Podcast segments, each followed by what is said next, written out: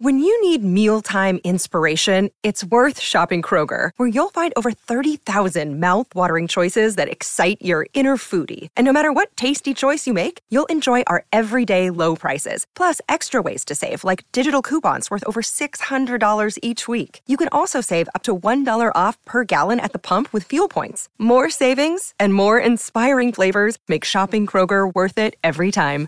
Kroger, fresh for everyone. Fuel restrictions apply.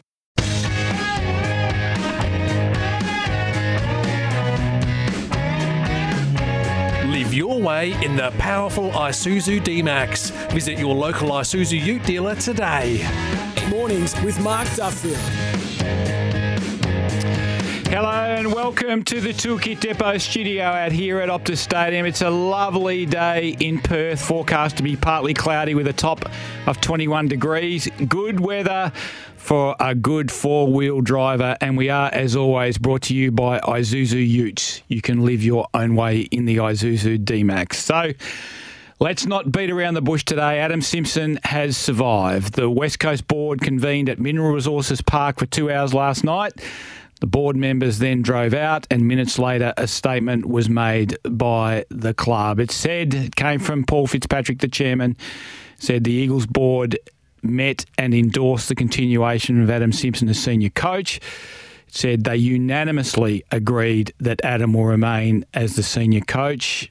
Fitzpatrick said, No one knows our playing list better than Adam, and he has already steered us through the first phase of the rebuild. We are confident that he can take us forward and take us where we aspire to be. Our season came to an end on Saturday night, and we finished at the foot of the Premiership table. That does not sit well with anyone at the club.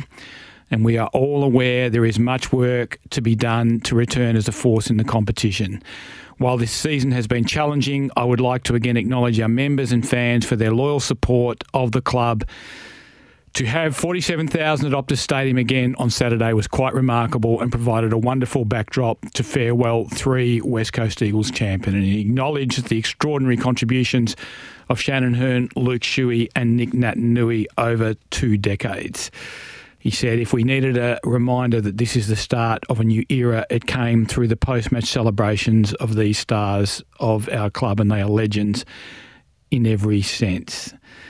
Fitzpatrick went on to say some of the work that is required to improve has already started and it will continue in the off season and through the pre-season. We know we need to be better across all aspects of the football program and we will again go to the draft where we currently hold the first selection and we will look to bring in some elite youngsters with that and other selections, which is an interesting thing because it kind of indicates they're still leaning towards taking Harley Reid with their first pick in the draft. He said, We're also open to bringing in players through the trade period who fit our needs and list profile. Adam is central to our development plans to assist the club's rise up the ladder. So, first things first, it's an admirable position taken by the Eagles board. They have endured two dire seasons and an extremely disappointing end to the season before that, but they have still decided they have a contracted coach, and Adam Simpson, for now at least, will have his contract honoured. It's also understood that the board was concerned that the payout to Simpson likely to be in the vicinity of $2 million to Simpson alone, which would in turn cause the club to exceed its football department spending soft cap limit, which in turn would cause the AFL or could cause the AFL to impose financial penalties on the club. And depending on who you spoke to over the past two months and how they wanted to spin it, this meant the overall cost of sacking Adam Simpson was going to be somewhere between $3 million and $6 million. So the pros of keeping Simpson are pretty obvious. The club will avoid that two year contract payout and the implications that stem from that. And Adam Simpson, despite the debacle of the last two years, is a premiership coach. He's taken the club to six final series in 10 seasons, including the grand final in 2015 and the Premiership in 2018. And the 2018 flag is one of the great flags. They were unbeaten in Victoria for the season, and that flag was achieved without three guns Nick Naitanui, Brad Sheppard, and Andrew Gaff. The flip side is the dramatic collapse in fortune since the mid season break in 2021, which some observers believe had its genesis as far back as the 2020 pandemic affected season. And it was then that West Coast complained openly about being sent to the hub to get the season started. And Simpson was seen to be pandering to his senior players rather than reminding them they were professional footballers and this was part of the job. In the end, the imposition on the two WA clubs, who did two five week stints in the hub split by a seven week stint at home, was moderate compared to the imposition on the Victorian clubs who got chased out of their state by virus lockdowns and literally spent months in one hit in Queensland. But two Victorians contested the grand final because they coped, and Richmond beat Geelong. West Coast were eliminated by Collingwood in a home elimination final. Then, halfway through 2021, Simpson started feeding underdone and experienced players who had been injured back into his senior team. And the Eagles, who had managed to negotiate early injuries and get to 8 5 at the mid season break, collapsed to lose seven of their last nine games and miss the eight. And the widespread view was that standards had slipped dramatically among the Eagles senior player group and that Simpson had cut these players slack and afforded them preferential treatment at the selection table at the expense of younger players at the club.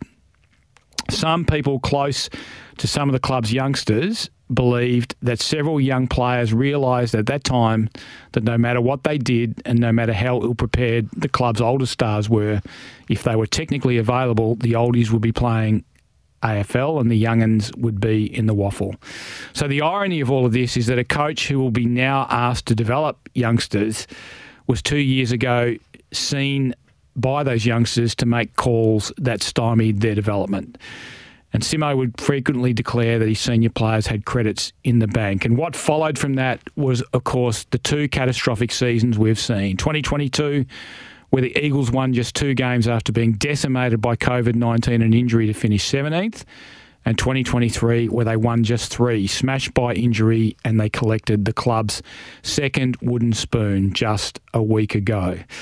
So he understands that Simpson's uncertainty about his position stems from the mood in corporate rooms and members' bars in the Western Derby. And I'm told that mood turned absolutely black as the Dockers piled on 17 consecutive goals, and it was widely expected that that 101 point loss would have repercussions for Simpson. And it was in the wake of that loss that Simpson asked for clarity from the board. And then came the boil over win against the Western Bulldogs, and then came an outpouring of public support for Simpson both from their fans and from their players in the lead up to the round 24 clash against Adelaide, which was to mark the farewells of Naitanui, Shannon Hurn, and Luke Shuey.